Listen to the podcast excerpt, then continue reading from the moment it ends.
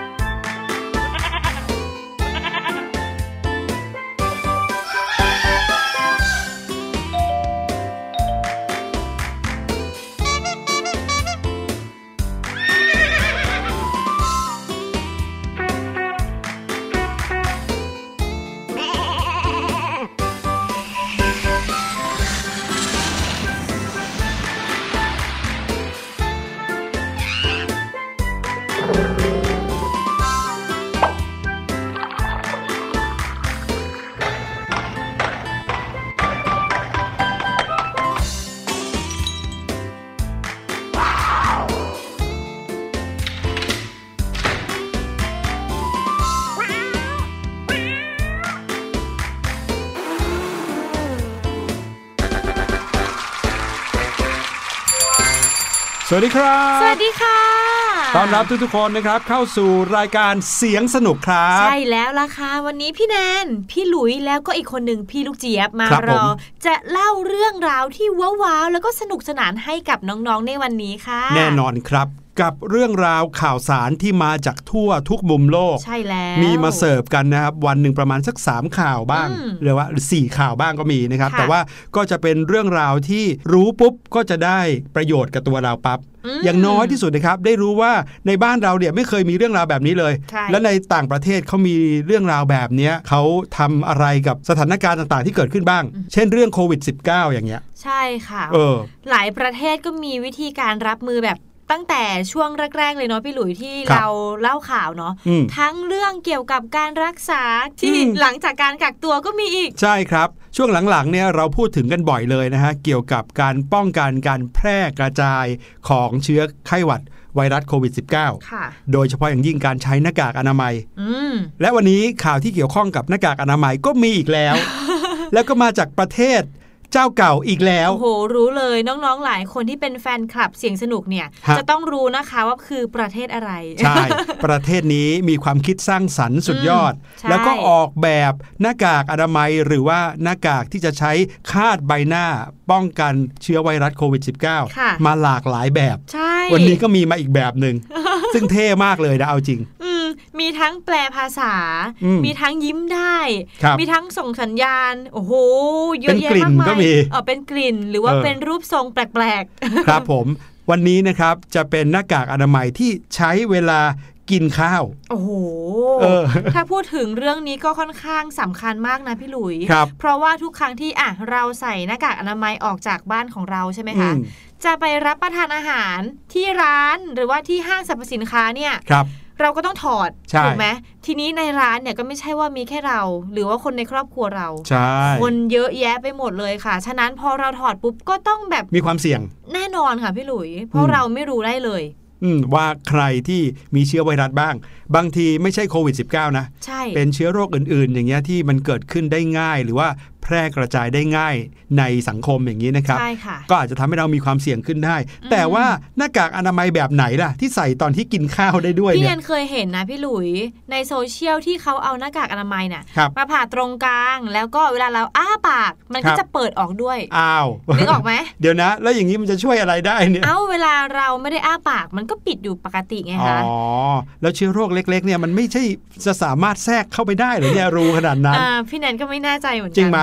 เป็นเรื่องแปลกๆ อันหนึงนะครับที่วันนี้ก็จะมีมาให้อัปเดตกันอืมนอกจากนั้นนะครับ วิธีการในการป้องกันเชื้อโควิด -19 ของนานาประเทศก็มีความหลากหลายอืมอีกข่าวหนึ่งที่จะเล่าให้ฟังเนี่ยเป็นเรื่องราวของการออกแบบป้ายรถเมย์ออกแบบแบบไหนดีคะเออที่จะสามารถทำให้ผู้ใช้ป้ายรถเมย์นั้นเนี่ยปลอดเชื้อโควิด -19 ได้เจะปลอดได้ไงพี่หลุย ไหนน้องๆครับพี่แนนครับลองจินตนาการสิว่า ถ้าเกิดว่าเราจะใช้ป้ายรถเมย์สักป้ายหนึ่งที่จะทำให้เราเนี่ยใช้แล้วปลอดเชื้อโควิด -19 มันจะต้องเป็นป้ายรถเมย์แบบไหนกันล่ะโอ้เนี่ยโห นึกภาพไม่ออกอืมเพราะว่าป้ายรถเมย์บ้านเราเนี่ย ก็เป็นเหมือนเสาครับที่นั่งแล้วก็หลังคาข้างบมีนป้ายโฆษณาอยู่ข้างหลัง แค่นั้นอืมแล้วมันจะปลอดเชื้อได้ยังไงคะ นั่นนะสิครับ แต่ตอนนี้ที่เกาหลีใต้เขาทำแล้วอืมนี่แล้วก็ทำหลายแห่งแล้วด้วยนะครับ โอ้โห นอกจากนั้นก็ยังมีอีกหนึ่งเรื่องเป็นเรื่องราวของสวนสนุกครับค่ะเราก็พูดกันมาแล้วบ่อยเหมือนกันเกี่ยวกับสวนสนุกในช่วงโควิด -19 ระบาดแบบนี้ใช่สวนสนุกก็ต้องปรับตัวกันเยอะ เยอะมาก บางแห่งนี้นะครับ ถึงขั้นต้องปิดตัวไปนานแสนนานเลยก็มีอืม แต่ว่าตอนนี้หลังจากอะไรอะไรๆคลี่คลายลงบ้างแล้วสวนสนุกหลาย ๆ แห่งจะเป็นยังไงบ้างนะฮะคงจะไม่เหมือนกับที่ญี่ปุ่นเนาะที่ห้ามครีดอะไรอย่าห้ามงนี้ส่งเสียงร้องอะไรเลยอะเดี๋ยววันนี้จะไปฟังเรื่องราวของสวนสนุกจากทางฝั่งสหรัฐอเมริกากันดีอ่าเลยค่ะว่าเป็นยังไงบ้าง แล้วก็มีอะไรที่เปลี่ยนไปหรือเปล่าอืมในวันที่โควิด -19 เจือจางลง แต่จะพูดถึงนะ ในประเทศสหรัฐอเมริกา จะเรียกว่าเจือจางลงก็ยังนะก็จริงคนะติดพี่เชื้อหลุยเป็นล้านคนเยอะเสียชีวิตมากไปแล้วเป็นแสนแสนๆอืมอืมน่าเป็นห่วงแต่ก็ มีอะไรมาอัปเดตให้พวกเราได้รู้กันนะครับค่ะอย่างน้อยที่สุดนะ เราจะได้รู้ว่านานาประเทศเป็นแบบนี้แล้ว แล้วอย่างประเทศเราเนี่ยถ้ายังคงใช้มาตรการแบบนี้ต่อไปอืมเราจะสามารถป้องกันไวรัสโควิด -19 ได้ อย่างมีประสิทธิภาพมากเป็นอันดับต้นๆของโลกเหมือนเดิมหรือเปล่าอืมอ่า เดี๋ยวลองฟังกันในช่วงหน้า แต่ว่าตอนนี้ไปฟังเพลงกันก่อนนะครับค่ะแล้วเดี๋ยวกลับมาเจอกันครับ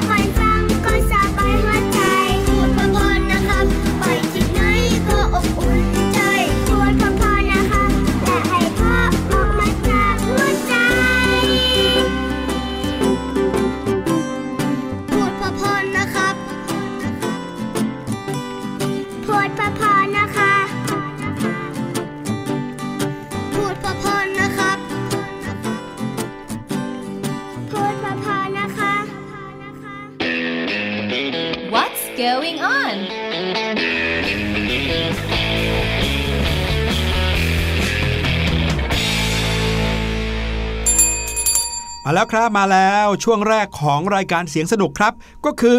What's Going On นั่นเองครับ เอาล่ะค่ะ เราจะมาอัปเดตข่าวสารเกี่ยวกับโควิด -19 ล้วนๆ เลยนะวันนี้พี่หลุย ข่าวแรกค่ะที่พี่หลุยบอกพี่แนนว่าให้พี่แนนกับน้องๆ เนี่ยจินตนาการถึงป้ายรถเมย์ที่ปลอดเชื้อโควิด -19 อืมมันจะเป็นยังไงคะพี่หลุยคราวนี้มาจากประเทศเกาหลีใต้ครับ เขาสร้างป้ายรถเมย์ไฮเทค คัดกรองอุณหภูมิผู้ใช้ก่อนเข้าไปในป้ายรถเมย์ มีหลอดไฟอัลตราไวโอเลตเอาไว้ฆ่าเชื้อ แถมติดแอร์ แล้วก็ฟรี Wi-Fi อีกด้วย ว้าวนี่นี่มันป้ายรถเมย์ในฝันของพี่แนนเลยนะ สุดยอดเลยนะครับ ข่าวนี้มาจากเว็บไซต์ The Guardian ครับเขาเล่าให้ฟังว่าชาวเกาหลีใต้ในกรุงโซลเมืองหลวงของเกาหลีใต้นะครับเริ่มใช้งานป้ายรถเมย์รูปแบบใหม่ ที่เจ้าหน้าที่สร้างขึ้นแล้ว โดยป้ายรถเมย์เนี้ยก็มีลักษณะคล้ายกับตู้กระจกขนาดใหญ่อืมมองไปเนี่ยนะ เหมือนกับเราเห็นบูธขายโทรศัพท์มือถือในห้างอย่างเงี้ย มีกระจกล้อมรอบโอ้โหดูแล้วเท่เป็นบ้าเลยนะครับ สุดยอด ภายในนั้นก็ติดตั้งสิ่งอำนวยความสะดวกเอาไว้ด้วย เช่น เครื่องปรับอากาศก็มีบริการฟรี Wi-Fi ด้วย โอ้โหอยากให้ประเทศเข้าไปในนั้นเนี่ย รามีบ้างอะไม่ต้องขึ้นรถเมย์ก็ได้อยู่ในนั้นทั้งวันเลย จริงค่ะ รวมทั้งยังมีหน้าจอแสดงเวลาที่รถเมย์แต่ละสายจะมาถึงอีกด้วย อืม โอ้โหสุดยอดไฮเทคเลย ป้ายรถเมย์ในฝันอย่างที่พี่แนนว่าจริงๆนะครับค่ะป้ายรถเมย์โฉมใหม่นี้นะครับยังติดตั้งเทคโนโลยีสำหรับการป้องกันการแพร่ระบาดของโรคโควิด -19 อันนี้ถือเป็นไฮไลท์เลยนะครับอืมยังไงเนี่ยเช่นว่าเขาอาจจะมีประตูคัดกรองอัตโนมัติ ที่ติดตั้งเครื่องวัดอุณหภูมิเอาไว้โอ้คือไม่ต้องมีคนไปยืนเฝ้าแล้วก็เอาเครื่องยิงมายิงหน้าผากนะอ่าแต่ว่าจะติดตั้งเครื่องที่จะช่วยวัดอุณหภูมิเอาไว้ตรงเซ็นเซอร์ตรงประตูเลยค่ะซึ่ง ประตูเนี่ยจะเปิดให้เฉพาะกับผู้ที่มีอุณหภูมิร่างกายต่ำกว่า 37 องศาเซลเซียสเท่านั้น เจ๋งไปอีก เท่ไหมเท่คือมากสมมุติว่าเราเนี่ยอุณหภูมิร่างกายเกิน 37.5 องศาเซลเซียสค่ะเนี่ยประตูจะไม่เปิดให้แอดแอดเออไม่ใช่ว่าให้เข้าเลยเข้าไปแล้วก็บอกว่าตัวร้อนครับไม่มีอืมไม่เปิดให้เลย ถ้าอยากจะเข้าไปในนั้นต้องมีอุณหภูมิต่ำกว่า 37.5 องศาเซลเซียสนะครับ โอ้โหโดยที่มีกล้องตรวจอุณหภูมิแยกอีกชุดหนึ่งเอาไว้ต่างหาก ติดตั้งเอาไว้ในจุดที่ต่ำกว่าด้วยสำหรับเด็กโอ้โหแหมเด็กมาใช้บริการอืมคุณพ่อคุณแม่จูงเด็กมาอย่างเงี้ยก็ค่ะสามารถที่จะตรวจอุณหภูมิได้ทั้งคู่เลยนะครับอืมที่สำคัญนะครับยังมีระบบฆ่าเชื้อจากหลอดไฟอัลตราไวโอเลตอีกด้วย รังสีอัลตราไวโอเลตเนี่ย จะเป็นรังสีที่สามารถฆ่าเชื้อโรคได้อืมก็คือว่าเมื่อเชื้อโรคถูกรังสีอัลตราไวโอเลตนี่นะครับจะตาย ตายหมดเลย ใช่ดังนั้นเนี่ยถ้าเราเดินผ่าน รังสีอัลตราไวโอเลตหรือว่าเดินผ่านหลอดไฟที่ปล่อยแสงอัลตราไวโอเลตออกมาเนี่ยค่ะก็จะทำให้เชื้อโรคบนตัวเราเนี่ยตายได้ด้วย โอ้โห ป้องกันอืมทั้งตัวเราที่อุณหภูมิต้องไม่เกินครับแล้วก็ถ้าสมมติว่ามีเชื้อโรคติดมากับเสื้อผ้าของเราครับก็ฆ่าตายไปหมดอีก ใช่โอ้โหแต่ก็อาจจะไม่ใช่ว่าฆ่าตายจนแบบสะอาดร้อยเปอร์เซ็นต์นะ อันนี้ก็แล้วแต่บางชนิดด้วยนะค่ะแต่ว่าส่วนใหญ่นะมากกว่า 95%ก็ส่วนใหญ่เชื้อโรคจะแพ้อัลตราไวโอเลตนะครับอืม ยิ่งไปกว่านั้นนะครับ ข้างในป้ายรถเมล์นั้นก็ยังมีเจลแอลกอฮอล์ล้างมือเอาไว้ให้บริการอีกด้วยค่ะและยังมีคำแนะนำให้ผู้ที่มารอรถเมล์สวมหน้ากากตลอดเวลาเป็นใช่เสียงพูดออกมาดีเลยอย่าลืมสวมหน้ากากอนามัยด้วยนะครับค่ะอย่างเงี้ยแล้วก็รักษาระยะห่างจากผู้ใช้บริการคนอื่นอย่างน้อย 1 เมตรโอ้ก็จะมีเสียงคอยเตือนบนพื้นก็จะมีสติกเกอร์เอาไว้ให้ยืนว่าควรจะยืนตรงนี้ตรงนี้สุดยอดเรียกได้ว่าลค่อะไรพี่หลุยที่จะต้องทำเพื่อป้องกันเชื้อไวรัสโควิด -19 แพร่กระจายเนี่ยมีหมดเลยอืมนะครับเจ้าหน้าที่ที่กรุงโซลเขาบอกว่า ป้ายรถเมย์ไฮเทครูปแบบนี้นะครับถูกสร้างขึ้นมาแล้วถึง 10 แห่ง เริ่มใช้กันมาตั้งแต่สัปดาห์ที่แล้วนะครับซึ่งแต่ละแห่งเนี่ยก็จะมีประชาชนใช้บริการวันละประมาณ 300ถึง400 คนนะครับแล้วก็ผู้ที่มาใช้บริการหลายคนเลยนะครับก็ก็พอใจ มีคนหนึ่งเขาบอกว่าป้ายรถเมย์เนี้ยทำให้เธอรู้สึกปลอดภัย เพราะว่าอย่างน้อยก็รู้ว่าคนอื่น ๆ ที่อยู่ในป้ายรถเมย์เดียวกันเนี้ยก็ผ่านการตรวจอุณหภูมิร่างกายมาแล้วจริงปลอดเชื้อโรคด้วยโอ้โหอืมความมั่นใจเกิดขึ้นเลย ใช่ค่ะ เพราะว่าเราเนี่ยอะสมมติเราเป็นคนป้องกันตัวเองดีครับเป็นคนรักษานู่นนี่นั่นดีมากเลย แต่ว่าคนที่เข้ามา เราไม่รู้เลยว่าเขาไปรับเชื้อมาหรือเปล่าใช่หรือว่าตัวเขาเนี่ยใส่ใจป้องกันเพียงพอหรือเปล่า ใช่ แต่ว่าป้ายรถเมย์นี้ก็ช่วยสกรีนให้ในระดับหนึ่งเลยนะอืมดีม ก่อนหน้านี้เลยนะครับเกาหลีใต้เคยเป็นประเทศที่มีการแพร่ระบาดของโรคโควิด -19 อย่างรุนแรงอืมแต่ว่าตอนนี้ก็ได้รับเสียงชื่นชมอย่างมากจากมาตรการติดตามกลุ่มเสี่ยงมาตรวจโรคอย่างรวดเร็วค่ะซึ่งในขณะนี้เนี่ยเกาหลีใต้มีผู้ป่วยโควิด -19 สะสมอยู่ที่ประมาณ 14,000 เกือบเกือบ15,000 รายค่ะนะครับแล้วก็มีผู้เสียชีวิตอยู่ 305 คน ก็ถือได้ว่า รับมือกันได้อย่างเต็มที่ใช่ทุก ๆ ฝ่ายทุก ๆ ส่วนที่เขาต้องดูแล ก็ช่วยเหลือประชาชนอย่างเต็มที่ ยิ่งไปกว่านั้นนะครับ สิ่งที่สำคัญที่สุดที่พี่หลุยว่ามีความสำคัญมากๆเลยกว่าทุกอย่างเลยค่ะก็คือประชาชนทุกคนเนี่ยเขาให้ความร่วมมือด้วยอืมอืมจริงค่ะคิดดูสิครับถ้าออกมาตรการมาขนาดไหน แต่ไม่มีใครให้ความร่วมมือเลยอย่างเงี้ยใช่ก็จะทำให้ไม่ได้ผลอยู่ดีนะครับอืมงานนี้บอกเลยว่าต้องขอปรบมือให้กับเกาหลีใต้หน่อย สุดยอด เยี่ยมมากเลยค่ะ โอ้โห พูดถึงเรื่องราวไฮเทคหรือว่าสิ่งใหม่เนี่ย เราจะพูดถึงประเทศนี้ไม่ได้เลย ไม่พูดถึงไม่ได้ ไม่พูดถึงไม่ได้ ไม่ใช่ว่าเลยพูดถึงไม่ได้ ประเทศนั้นก็คือประเทศญี่ปุ่นนะคะครับจากที่เราก็เคยเล่าข่าวเกี่ยวกับหน้ากากอนามัยไฮเทคเทคโนโลยีใหม่ๆเกี่ยวกับหน้ากากอนามัยมาเยอะแยะแล้วนะคะ รอบนี้นะคะ เราก็มีหน้ากากอนามัยที่สามารถสวมขณะกินข้าวได้ โดยไม่ต้องถอดเลย อืมอืมแต่จริง ๆ แล้วพี่แนนคิดว่าต้องเรียกว่าการดัดแปลงหน้ากากอนามัยมากกว่านะพี่หลุยครับ ไม่ใช่ว่าเรามากรีดตรงกลาง เพื่อให้อ้าปากแล้วก็กินเข้าไปได้อย่างนั้นไม่ใช่ไม่ใช่นะคะอันนี้เป็นอีกแนวหนึ่งเลยนะ ใช่แล้วค่ะ อย่างที่บอกนะคะว่าการกินอาหารกับการสวมหน้ากากอนามัยถือว่าเป็นปัญหาหลักสำหรับพี่แนนด้วยครับอ่าและก็หลาย ๆ คนด้วยนะคะ และความกังวลนี้ก็ เกิดขึ้นที่ญี่ปุ่นเช่นเดียวกันค่ะ ร้านอาหารแห่งหนึ่งนะคะ ที่ประเทศญี่ปุ่นเขาผุดไอเดียที่โอ้โหสุดเจ๋งเลย ดัดแปลงหน้ากากอนามัยแบบปกติ ให้สวมใส่ได้เมื่อขณะรับประทานอาหารหรือว่าเครื่องดื่มเลยนะคะอืมเพื่อลดการแพร่กระจายของเชื้อไวรัสโควิด -19 นั่นแหละอะอย่างนี้อะดัดแปลงยังไง เอาง่ายๆเลยค่ะน้องๆ ร้านแห่งเนี้ยเขาจะมีแผ่นกรองหรือว่า แผ่นกระดาษที่สามารถกรองได้ประมาณหนึ่งครับแจกให้กับลูกค้าที่มาทานในร้านค่ะ เสร็จแล้วเราก็เอาหน้ากากอนามัยของเราเนี่ยมาวางไว้แล้วก็พับเข้ากับกระดาษตรงนั้นอืมจริง ๆ แล้วเขามีคลิปสาธิตด้วยนะพี่หลุยอยากเปิดให้น้องๆดูจังเลยอะ ดูได้ยังไงล่ะ เราก็เอาหน้ากากอนามัยมาวางไว้ใช่ไหมคะ วางบนกระดาษ เสร็จแล้วก็พับ1ชั้น 2ชั้นเอาง่ายๆ เหมือนเราพับครึ่งหน้ากากอนามัยของเรา พับเข้ากับแผ่นรองแผ่นนั้นค่ะ แล้วก็ครับสวมเข้าไปอืมฉะนั้นตรงปากของเราอะจะมีพื้นที่ว่างอยู่ครับแต่ว่ามีกระดาษกรองนั้นอะปิดตรงหน้าไว้อืมก็ทำให้เราน่ะสามารถกินอาหารหรือว่าดื่มเครื่องดื่มได้เลย โดยไม่ต้องถอดหน้ากากเลยค่ะ ครับผมโอ้โห ฟังแล้วรู้สึกเหมือนกับว่า เรามีแผ่นกระดาษมาเป็นหน้าร้านของเราอืม บังเอาไว้ เหมือนเอาผ้าเช็ดหน้ามาบังไว้ชั้นหนึ่งอะในขเรียณะกว่าที่กันศาสตร์ได้ไหมเอพี่อหลุยเหมือนกันศาสตร์อย่างเงี้ย บังเอาไว้ชั้นหนึ่งในขณะที่เราก็อ้าปากรับประทานอาหารเหมือนเดิมใช่กินอะไรได้เหมือนเดิมค่ะนะครับ เพียงแต่ว่าน้ำลายหรือว่าเศษอาหารหรืออะไรก็ตามแต่ที่เรากินอยู่เนี่ยอืมจะไม่กระเด็นมาข้างหน้า ใช่ เพราะว่าถูกบังเอาไว้ด้วยกันศาสตร์อันนี้ถูกไหมใช่ค่ะอ๋อคือจะว่าเทคโนโลยีก็ไม่เชิงนะ อันนี้เป็นอืมไอเดียมากกว่าไอเดียในการค่ะที่จะดัดแปลงหน้ากากอนามัย หรือว่าหน้ากากที่สวมปิดหน้าเอาไว้เนี่ยให้อยู่ในลักษณะที่สามารถกินอาหารไปด้วยได้ จริง ๆ มันก็คล้ายๆกับเฟซชิลไหมคะพี่หลุอืยมเหมือนพี่หลุยเราว่าคล้ายๆใส่อเฟย่างซนั้นชิลแต่ว่าเวลาพี่แนนใส่เฟซชิลก็ไม่สามารถกินอาหารใช่เพราะมันจะปิดแบบแข็งเลยครับถูกไหมคะ แต่พอเป็นกระดาษแล้วเอาพี่มืแนอนไปห็นทคนิคเปิดได้อะเปิดได้นิดนึง หรือว่าเอาปากเป่าพู่แล้วก็อ้าปากกิน อ๋อนนี้ก็ได้เอาปากเป่าลมปุ๊บเนี่ย เจ้ากระดาษแผ่นนี้ก็จะปลิวขึ้นมาอ่าแล้วเอาจังหวะนั้นแหละใส่ช้อนเข้าปาก ทำไมมันฟังดู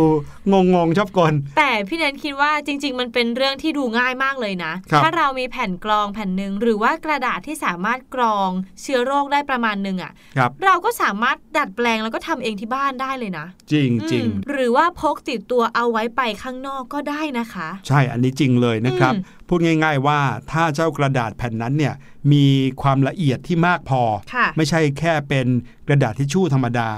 มันก็จะสามารถช่วย ป้องกันเชื้อโรคได้ในระดับที่มากกว่าเดิม ใช่ เพราะว่าความละเอียดของแผ่นกระดาษแผ่นนั้นเนี่ยจะเหมือนกับแผ่นกรองเลยค่ะที่สามารถกรองเชื้อโรคได้มากขึ้นอืมนะครับ ถ้าเกิดว่าใครอยากจะรู้วิธีนี้นะครับทำยังไงเนี่ยพี่หลุยว่า ลอง search ดูนะครับ ใน Google นะครับ search คำว่าไอเดียสวมหน้ากากอนามัยขณะรับประทานอาหาร ใส่คำว่าประเทศญี่ปุ่นเข้าไปด้วยก็ได้แค่นี้เองนะครับ ก็จะเป็นอีกหนึ่งไอเดียที่เราสามารถเอามาใช้ในบ้านเราได้ด้วยครับ ใช่แล้วค่ะ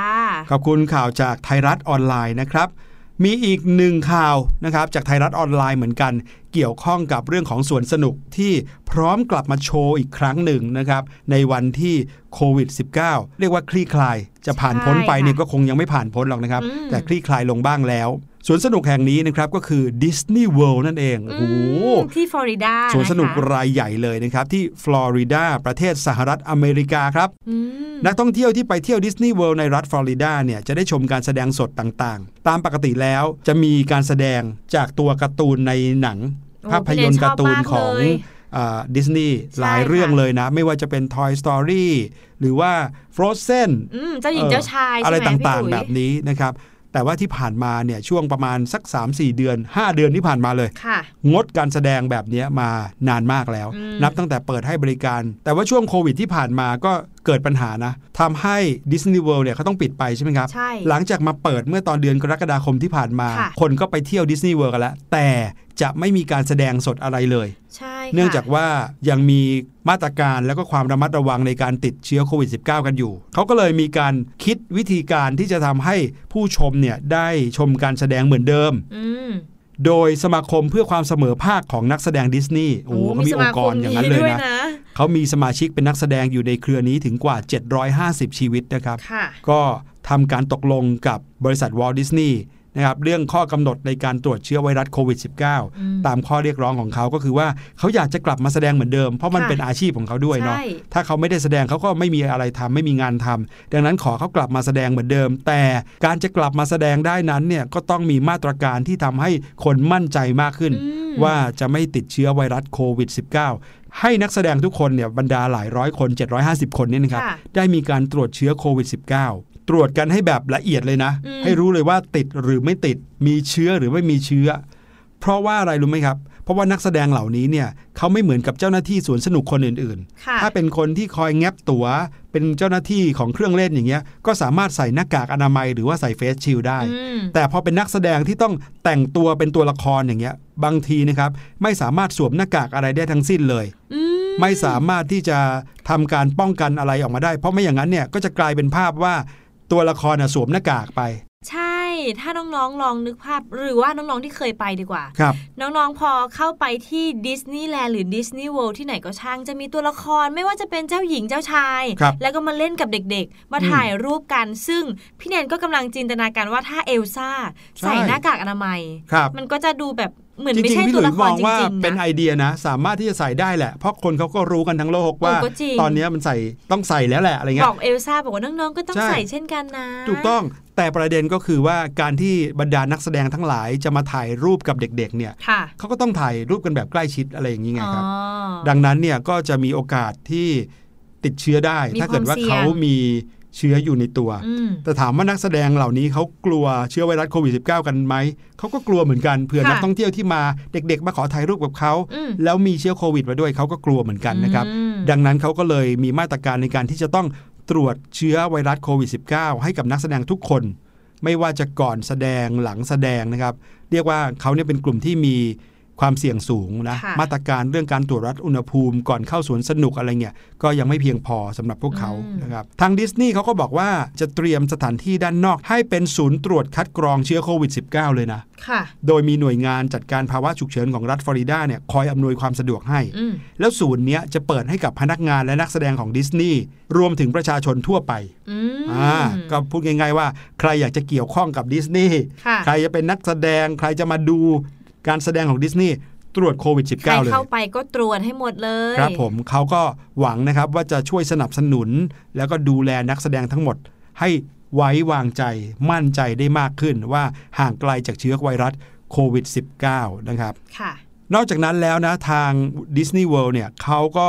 มีมาตรการความปลอดภัยเพิ่มขึ้นหลายด้านเลยนะ ไม่ว่าจะเป็นการจำกัดจำนวนนักท่องเที่ยวอืมการเว้นระยะห่างในการเข้าแถวค่ะ ที่ท่องเที่ยวที่เป็นสวนสนุกต่างๆอะอืมการต่อคิวขึ้นเครื่องเล่นเนี่ยโหยืนชิดกันเป็นแถวยาวนะใช่ตอนนี้เขาก็ต้องมีมาตรการให้ยืนห่างกันนะครับและการนั่งเครื่องเล่นเนี่ยก็ต้องนั่งแถวละแค่คนเดียวหรือน้อยๆ คนมเพื่อจะได้อยู่ห่างกันมากขึ้น อะไรแบบนี้นะครับรวมไปถึงการสวมหน้ากากอนามัยทุกครั้งรวมไปถึงตลอดเวลาที่อยู่ในพื้นที่ด้วยครับอืมทุกหน่วยงานทุกคนทุกฝ่ายก็ต้องช่วยกันนะคะช่วยกันเต็มที่เพื่อให้โควิด -19 เนี่ยหายไปจากโลกของเราเร็วๆสักทีนะครับอืม ทุกอย่างจะได้กลับคืนสู่สภาวะปกติได้ เอาละครับ ทั้งหมดนั้นก็คือสิ่งที่นำมาฝากกันในช่วง What's Going On เดี๋ยวเราไปพักฟังเพลงกันก่อนเนาะเดี๋ยวช่วงหน้าค่ะ พี่ลูกเชียบรอน้องๆอยู่แล้วในช่วงรู้หรือไม่ค่ะ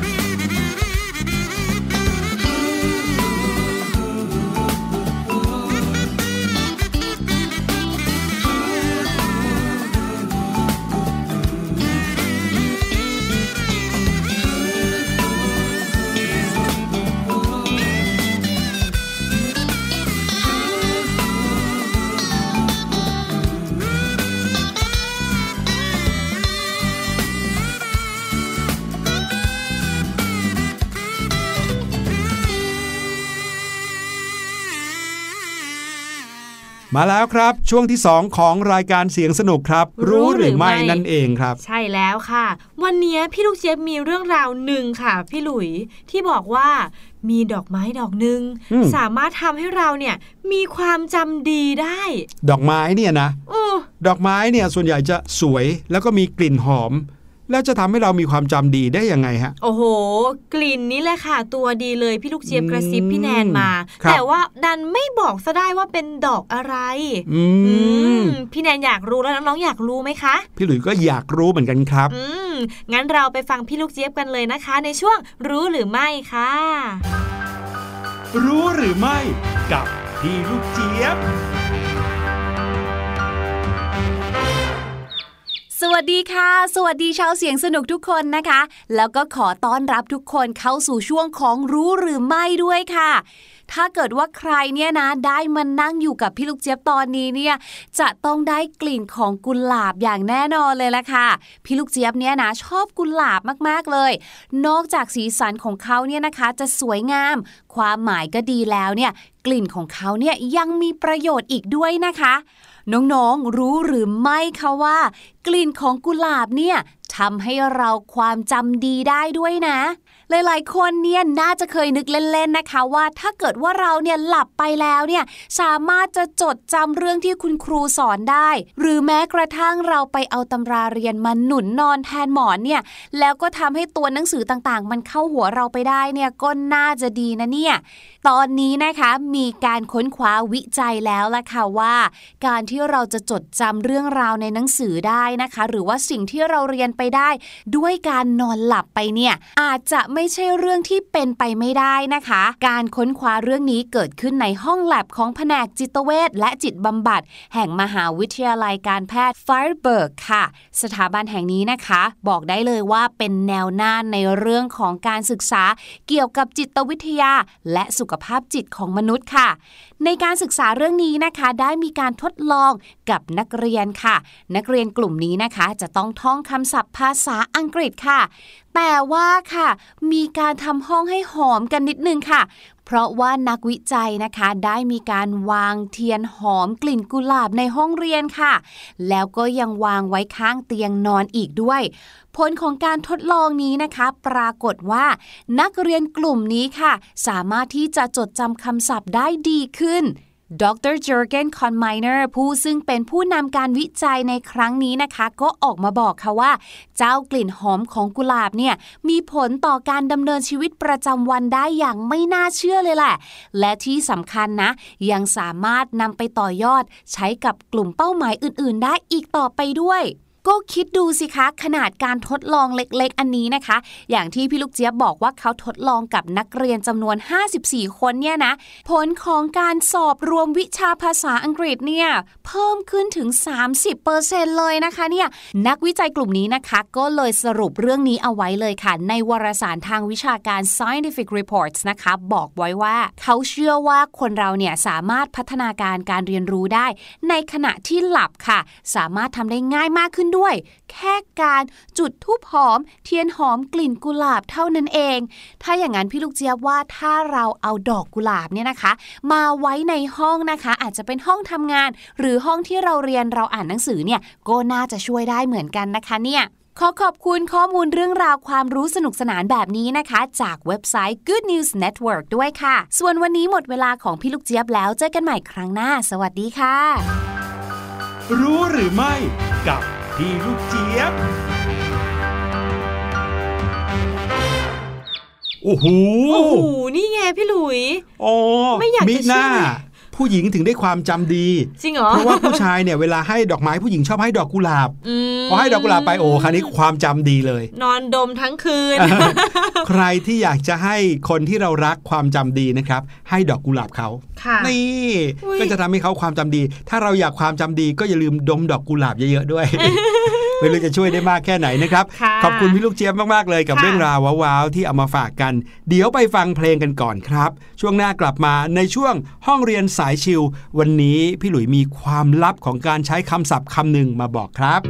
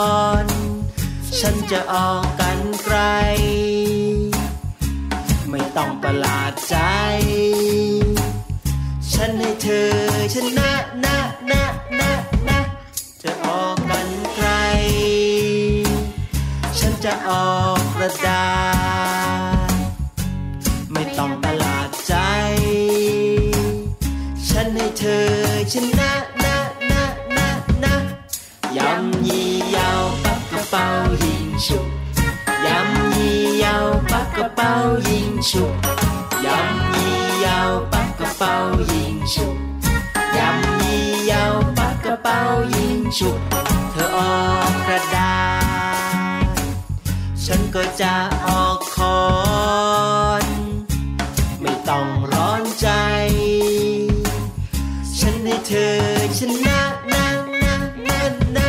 แต่เกมสุดท้าย เธอจะออกอะไร ฉันจะออกรูปหัวใจ ฉันให้ความรักชนะนะนะนะนะยำยี่ยาวปักกระเป๋ายิงฉุบยำยี่ยาวปักกระเป๋ายิงฉุบ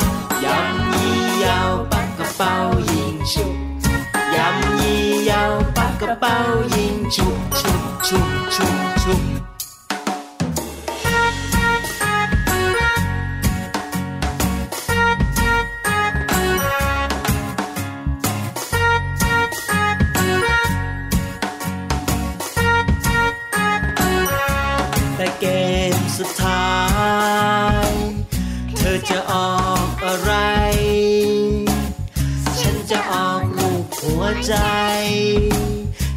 ความรักชนะนะนะนะนะ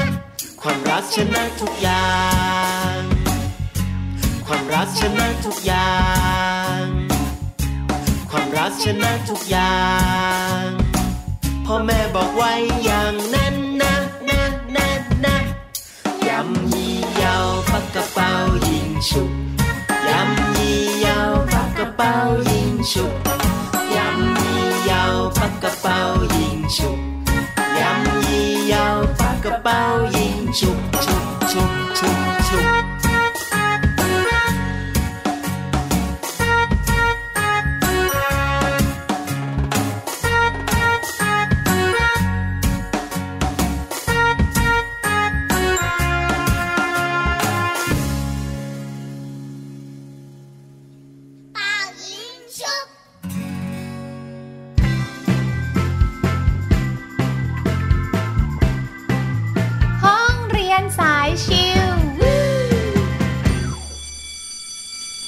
มาแล้วครับ ช่วงสุดท้ายของรายการเสียงสนุกในวันนี้ครับก็คือช่วงห้องเรียนสายชิวถูกต้องครับ ช่วงนี้ใครที่อยู่ในห้องเรียนแล้วรู้สึกง่วงเหงา หาวนอน อันนี้พี่หลุยหรือเปล่าคะไม่ใช่แต่พี่หลุยส์ก็อยากบอกว่า ถ้าใครอยู่ในห้องเรียนนะครับ อย่างง่วงเหงาหาวนอนเลย จะเสียโอกาสไงครับ คุณอ๋อครูอุตสาวเรื่องสนุกสนุกๆนะ แถมยังเป็นสิ่งที่น้องๆ จะไปใช้ในห้องสอบได้ด้วยเนี่ย มาสอนในห้องเรียนก็ต้องแบบว่า มีการกระตือรือร้นกันนิดนึง พี่หลุยน้องๆ หลายคนบอกว่าโอ้ยไม่ไหวจริง ๆ ครับ เพราะว่าอืมรู้สึกหนังตามันค่อยๆจะปิดลงมาตาใช่มแรงโน้มถ่วง ยิ่งวันไหนนะ กินมื้อเที่ยงมาอิ่มๆนะ ตอนบ่ายโอ้โหแทบจะกรนใส่คุณครูเลยหนังท้องตึงหนังตาหย่อนใช่ไหมคะ วันนี้นะครับพี่หลุยส์ก็เลยมีเรื่องราวของเคล็ดลับในการใช้คำศัพท์คำหนึ่งในภาษาอังกฤษครับค่ะคำศัพท์คำนี้ทุกๆคนรู้ดีว่าแปลว่าอะไร นั่นก็คือคำว่า will will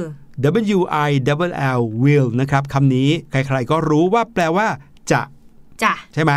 จะไม่ใช่จ้าอย่างนั้นนะจะจะแปลว่ากำลังจะทำอะไรสักอย่างหนึ่งอืมแต่ยังไม่ทำอย่างเงี้ยเรียกว่าค่ะจะนะครับ ซึ่งภาษาอังกฤษเราใช้คำนี้บ่อยมาก ใช่เหมือนแบบจะกินจะนอนจะไปนู่นจะ I ไป will นี่ eat I will go I will sleep อะไรแบบนี้ใช่ค่ะนะครับ หลายคนก็เลยใช้ will เพื่อที่จะบอกว่าเราจะทำกิจกรรมนั่นนี่โน่น ใช่ไหมอืมแต่รู้หรือเปล่าครับว่าจริง ๆ แล้วเนี่ยเราใช้วิวไม่ได้ทุกสถานการณ์นะครับ เออโอ้น้องๆแบบเฮ้ยอืมหรอพี่หลุยไม่ใช่เราพูดว่าจะนั่นจะนี่แล้วจะใช้วิวได้อย่างเดียวค่ะไม่ใช่เลยนะครับอืมเพราะบางครั้งถ้าเราใช้วิวไปในสถานการณ์ที่ไม่ถูกต้อง จะทำให้เพื่อนชาวต่างประเทศ หรือว่าค่ะคนที่ใช้ภาษาอังกฤษเป็นภาษาหลักเนี่ยงงได้นะครับวันนี้มีเงื่อนไขมาเล่าให้ฟังนะครับว่า การใช้วิวควรใช้ตอนไหนนะครับ ข้อแรกนะครับ การใช้วิวควรจะใช้ในเวลาที่เราตัดสินใจแบบทันทีทันใดอืมหมายความอย่างนี้ครับ ตามหลักแล้วเนี่ยเราจะไม่ใช้วิวกับสิ่งที่เตรียมการเอาไว้แล้ว เช่น ถ้าเกิดว่าเราวางแผนว่าเราจะไปเที่ยวหัวหินค่ะจองที่พักล่วงหน้าไปเรียบร้อยแล้วอืมอ่า สัปดาห์หน้าจะไปแล้ว เราจะไม่ใช้คำว่า I will go to หัวหิน next week อ๋อจะไม่บอกแบบนี้นะครับ ถึงแม้จะแปลว่าฉันจะไปหัวหินสัปดาห์หน้าเนี่ยค่ะก็ไม่ใช้แบบนี้ เพราะว่าเราเนี่ยวางแผนเอาไว้ล่วงหน้าแล้วอ่าอะไรที่เราวางแผนไว้ล่วงหน้าแล้วจะไม่ใช้ will ถามว่าถ้าไม่ใช้ will แล้วจะใช้อะไรอืมนะครับเราก็ต้องใช้คำว่า I am going to หัวหิน next week ค่ะ I am going to หัวหิน next week ฉันกำลังเดินทางไปหัวหินอืมถูกไหม I am going to คือฉันกำลังเดินทางไปหัวหินใช่ไหมใช่ค่ะ แต่ถ้าเรามีคำว่า next week เนี่ย ความหมายนี้เข้าใจได้ว่าอืมแปลว่าฉันจะไปสัปดาห์หน้าใช่แล้ว I am going to หัวหิน อ้าว แล้วน้องๆบอกว่าถ้าจะไปอะแล้ววิลเนี่ย จะใช้ได้เมื่อไหร่คะพี่หลุยอืมถ้าเราสมมุติแล้วกันนะครับ ในกรณีหัวหินเนี่ยนะ ถ้าเราเจอเพื่อนอืมแล้วเพื่อนชวนไปเที่ยวหัวหิน แล้วเราก็ตัดสินใจเดี๋ยวนั้นเลยว่าฉันจะไป ไปตอนนั้นเลยอ่าบอกเลยว่า I will go อ๋อหรือว่าใช้คำย่อว่า I'll go ก็ได้ค่ะ I'll go หรือ I will go แปลว่าฉันจะไปเป็นการบอกเพื่อนเลยว่า อ๋อ ชวนไปหัวหินใช่ไหม I will go ฉันจะไปอืมฉันไปด้วยอย่างเงี้ยนะครับค่ะก็เป็นการตัดสินใจแบบทันทีทันใด คือไม่ได้มีการวางแผนล่วงหน้าอืมนะครับ เงื่อนไขข้อที่2นะครับในการใช้ will ก็คือ ใช้เพื่อการทำนายสิ่งที่จะเกิดขึ้นในอนาคต เป็นแม่หมอเหรอคะพี่หลุยเออเหมือนกับนั่งปุ๊บลูกแก้ววางเลยไม่ใช่ เหมือนกับว่าเราอะคิดว่าสิ่งเนี้ยจะเกิดขึ้นในอนาคต คาดว่าคาดการณ์เอาไว้คิดนะครับอืมเราก็จะใช้คำว่า will เช่นสมมติว่าพี่หลุยบอกว่า พี่แนนเนี่ยจะถึงบ้านประมาณ6โมงเย็นอืมพี่หลุยก็จะบอกว่า I think พี่แนน will arrive home at 6 p.m. อ๋อ I think พี่แนน will arrive home at 6 p.m. ฉันคิดว่าพี่แนนน่าจะถึงบ้านตอน 6 โมงเย็นอืมการคิดว่าเนี่ยก็คือการทำนายใช่ไหมใช่พี่หลุยการคาดคาดเดาคาดการณ์ใช่นะคะหรือบอกว่าคิดว่าฝนน่าจะตกพวกเนี้ย เราก็จะบอกว่า it will rain tomorrow ค่ะ it will rain tomorrow พรุ่งนี้ฝนน่าจะตกนะ อันนี้เป็นกรมอุตุหรือเปล่า นอนหลับอุตุมากกว่านะครับ เนี่ยก็คือการใช้วิวเพื่อการทำนายหรือคาดการณ์สิ่งที่จะเกิดขึ้นนะครับค่ะอย่างที่ 3 ในการใช้วิวนะครับก็คือการให้สัญญาสัญให้ญาสัญกันญานะ promise นะครับในเวลาที่เราสัญญากับใครว่าเราจะทำอะไรเนี่ยให้เราใช้ will เสมออมอย่าใช้คำอื่น บางคนไปใช้ would ใช้อะไรอย่างเงี้ยค่ะเพราะ would เนี่ยใช้กับอะไรที่เป็นไปไม่ได้อ๋อแต่ถ้าเราสัญญาว่าเราจะทำอะไรกับใครเนี่ยให้ใช้ will เสมอเลย ยกตัวอย่างง่ายๆ ก็เช่น I will be back ฉันจะกลับมาอืม I will be back เห็นไหมมีคำว่า will อยู่ตรงนี้เลยนะครับ ประโยคนี้เนี่ยคำพูด ไม่ได้พูดลอยๆเฉยๆนะค่ะแต่มันเป็นคำที่เหมือนกับสัญญาว่าจะกลับมาอู้อืมพี่หลุยพี่หลุยพี่แนนนึกถึงเพลงเพลงหนึ่งค่ะครับเพลงของวิทนีย์ฮูสตันค่ะพี่หลุยอืมครับที่ชื่อเพลงว่า I will always love you ใช่เลยครับอืม ประโยคนี้ก็มีความหมายในเชิงการสัญญาเหมือนกัน ค่ะ I will always love you ก็คือ ฉันจะรักเธอเสมอ อืมโอ้โหดูโรแมนติกมาก ๆ เลยนะคะ เห็นไหมครับสัเพญราะฉะนั้นญสัญญาถ้าเป็นคำสัญญาหรือการให้คำมั่นก็ใช้ will ได้ค่ะนะครับแล้วก็สุดท้ายเลยนะครับ เงื่อนไขของการใช้ will ให้ถูกต้องนะครับ ก็คือใช้เวลาที่เราอะเสนอตัวที่จะทำอะไรบางอย่าง เช่น that bag looks heavy แปลว่า กระเป๋าใบนั้นดูท่าทางหนัก I will help you with it ขอให้ฉันช่วยเธอถือดีกว่า เป็นการอาสาอ่า I will help you ฉันจะช่วยเธอเห็นไหมถ้าเสนอตัวช่วยแบบนี้ให้ใช้ I will help you ไม่ใช่ I help เฉยอืมๆ I help แปลว่าฉันช่วย ใช่ไหมค่ะแต่ถ้าบอกว่าขอฉันช่วยนะ เสนอตัวจะทำอะไรบางอย่างให้ใช้ I will มาก่อน help นะครับอืมเห็นโอ้ไหมโห นี่เป็นความลับของการใช้วิลของแท้เลยนะพี่หลุยใช่ จะได้ใช้ได้อย่างถูกต้องนะครับ ใช่ค่ะ ไม่ใช่ว่าพอถึงเวลาจะพูดว่าจะนั่นจะนี่ก็วิวอย่างเดียว อันนี้บางทีอาจจะใช้ไม่ถูกก็ได้ครับ ใช่แล้วค่ะ ทั้งหมดนี้ก็คือรายการเสียงสนุกในวันนี้นะคะ โอ้โห หมดเวลาลงอีกแล้วอะเดี๋ยวพบกับพี่แนน พี่หลุยแล้วก็พี่ลูกเจี๊ยบใหม่นะคะ ในครั้งหน้า วันนี้พี่แนนพี่หลุยขอตัวลาไปก่อนแล้ว สวัสดีค่ะ สวัสดีครับสบัดจินตนาการ สนุกกับเสียงเสริมสร้างความรู้ในรายการ เสียงสนุก